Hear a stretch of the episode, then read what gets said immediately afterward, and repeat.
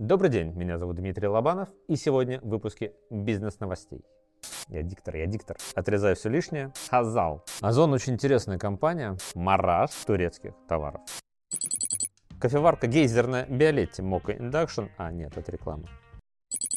Озон Глобал, подразделение Озон по работе с международными продавцами и заказу товаров из-за рубежа, открывает в Стамбуле турецкое представительство. Его возглавит Хазал Мараш, обладающая более чем 10-летним опытом работы в ритейле и коммерции. Озон, что-то мы много говорим про Озон, кстати, в новостях, ну, потому что он много мелькает, мелькает. Озон очень интересная компания с уникальной корпоративной культурой. Я был у них в офисе, общался там, с руководителями. Ну, эта компания, во-первых, она на рынке уже более 20 лет, росла из интернет-магазина, который занимается только книгами. Сейчас это огромный маркетплейс, на котором продается практически все. Мы видим сейчас, ну, точнее делаем вывод о текущей стратегии Озона, что его стратегия заключается в диверсификации бизнес-направлений, потому что они все время активно пытаются заходить в новые какие-то ниши.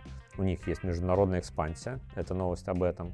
Они сделали свой аналог вертикальных видео, а-ля Reels или Shorts. Они пытаются откусить кусок пирога у бизнеса Авито, об этом мы говорили в прошлых новостях глобально есть два типа стратегий у генеральных директоров у крупных генеральных директоров больших компаний. Первая стратегия – отрезай все лишнее, то есть не диверсификация различных направлений, а фокусировка на основном. А вторая стратегия – это диверсификация, когда есть какой-то запас, какой-то излишек, постоянно тестируй новые ниши, новые гипотезы, пробуй новое, и, возможно, из этого что-то получится, что-то стрельнет. Вообще, один из главных но неочевидных принципов успешного инвестирования звучит так.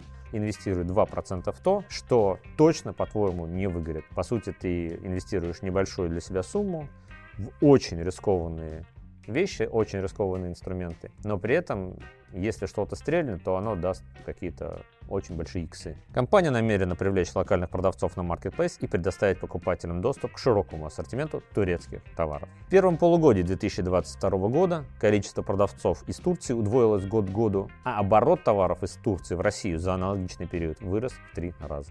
Наиболее востребованы на площадке турецкие бренды одежды, сантехники, бытовой техники, кофе и турецких сладостей. Озон Global запустил партнерскую доставку из Турции в Россию. Новый логистический сервис позволит снизить сроки доставки почти в два раза. Без сборки они составят от 6 до 8 дней.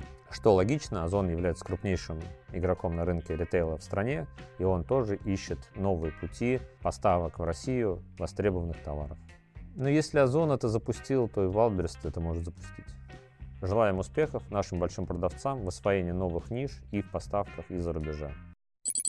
Заказ в много лосося можно оформить через Telegram. Много лосося представил возможность оформить заказ в Telegram. Сервис доставки первым на рынке еды создал чат-бот по технологии Web Apps от Telegram. Это круто. Вообще, я обожаю Telegram. Telegram, я считаю, современная, очень инновационная площадка для обмена информацией, для, в качестве мессенджера, в качестве контентной площадки. Меня вообще очень удивляет, когда современные люди, а, им пишешь в Телеграм, они отвечают через два дня, потому что у них что-то там, чаты убежали куда-то вниз. Ну так организуй свои чаты, папки для этого и придуманы. А люди, которые чуть старше, чем я, вот у них возникают какие-то проблемы с Телеграмом, все это связано с тем, что у вас просто очень низкая компьютерная грамотность.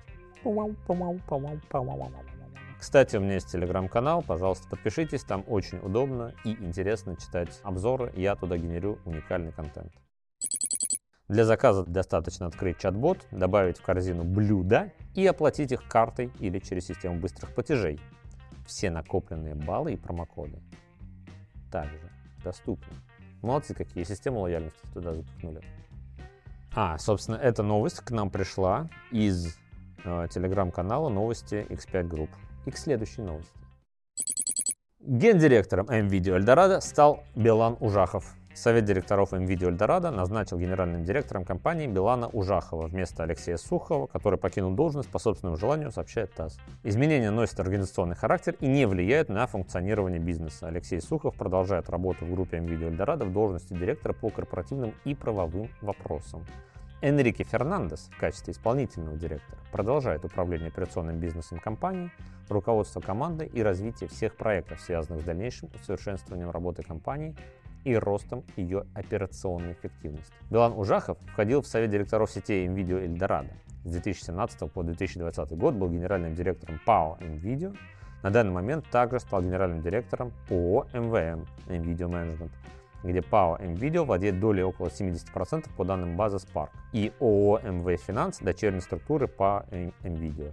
Вообще в таких компаниях, как NVIDIA Eldorado, очень легко можно запутаться в их структуре собственности, структуре владения бизнесами, потому что там части различных э, юридических структур владеют другими частями юридических структур, и вообще не очень понятно, кто этим всем управляет, кто за какую часть бизнеса отвечает. Это просто одна из очередных перестановок, но вообще там крайне редко бывает такое, что человек действительно по своему желанию взял и решил поменять место работы.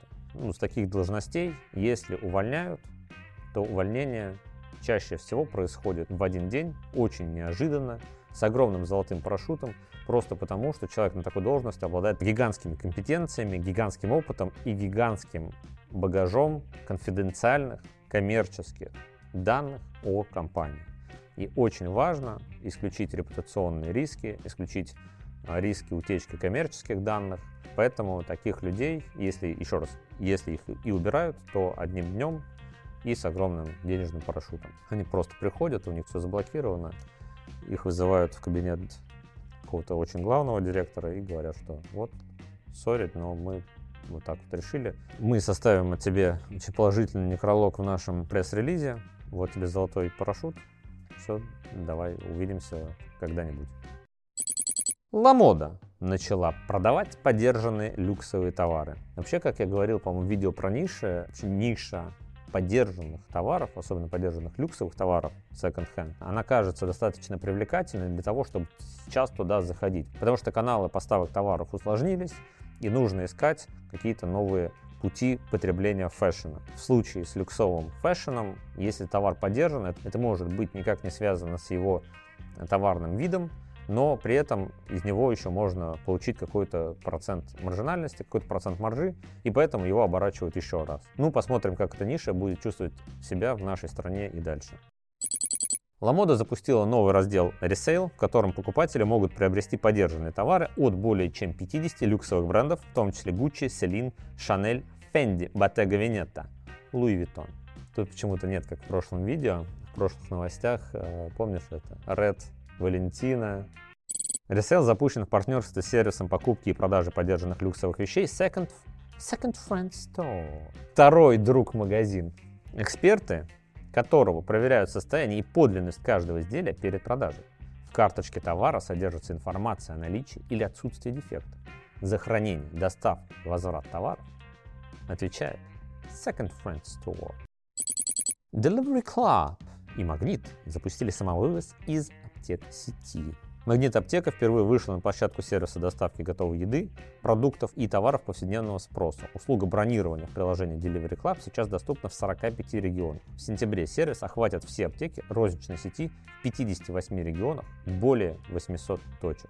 Вообще интересно наблюдать за тем, как современный ритейл, современные сервисы объединяются и ищут новые форматы. Вот, пожалуйста, у нас с вами здесь есть пример того, как сервис доставки объединяется сетью аптек, созданной изначально крупнейшим продуктовым ритейлером «Магнит», для того, чтобы щупать, тестировать новую нишу в потреблении и онлайн-заказе фармацевтических товаров. Доступный ассортимент насчитывает около 13 тысяч позиций, рецептурные препараты, парафармацевтика, БАДы, продукция для личной гигиены, детское питание, ну и так далее. Тут все перечисляется очень долго. Добавить товары в корзину, нажать кнопку «Самовывоз». Забронировать покупку можно на 3 дня, а забрать заказ через 30 минут. Оплата происходит в аптеке при получении заказа.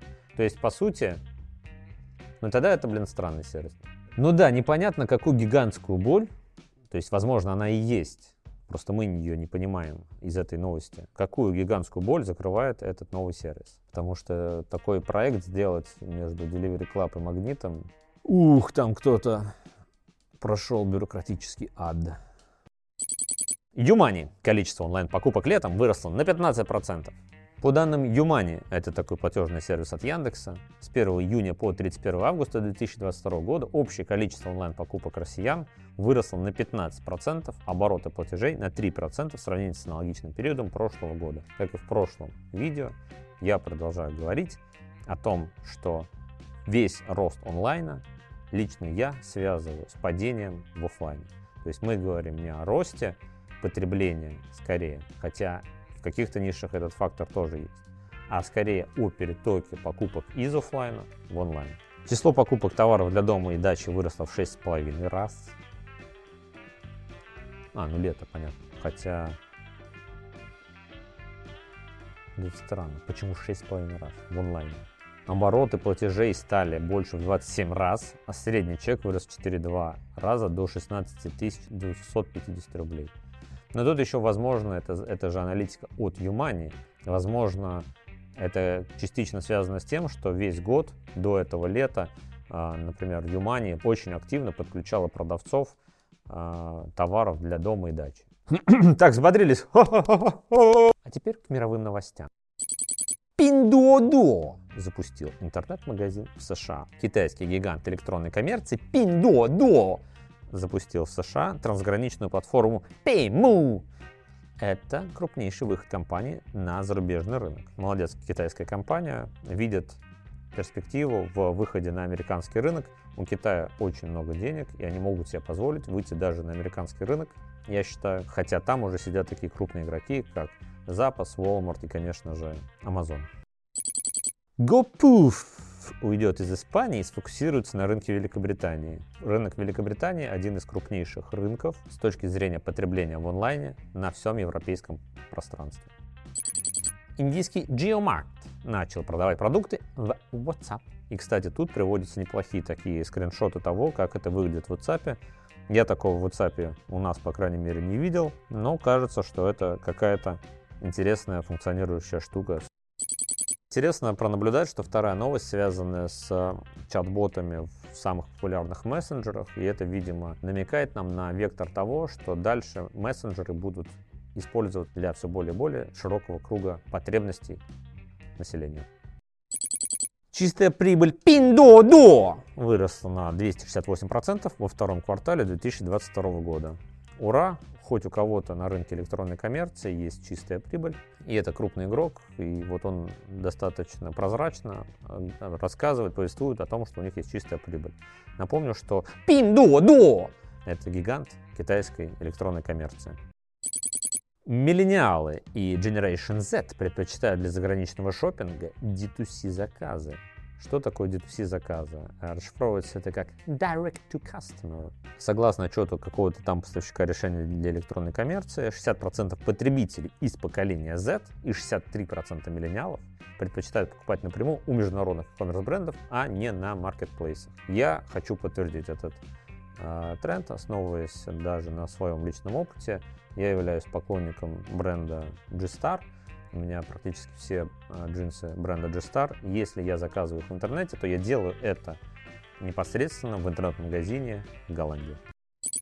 ЦБ намерен продвигать цифровой рубль в международных расчетах. А Все, что хотелось сказать про, этот, а, про эту новость, это то, что если проанализировать цифровой рубль с точки зрения криптоактива, то по всем параметрам получается, что цифровой рубль это шиткоин, потому что его эмиссия управляется группой лиц, никакой децентрализации там не пахнет. То есть если понятно, что это там у ЦБ есть какая-то своя сложная игра, которую они ведут, и окей, предположим, но если говорить о цифровом рубле с точки зрения диверсификации и децентрализации, анонимности, то, конечно, этого делать не приходится, потому что это будет полностью прозрачный инструмент, то совершенно логично для нашего ЦБ. С вами был Дмитрий Лобанов.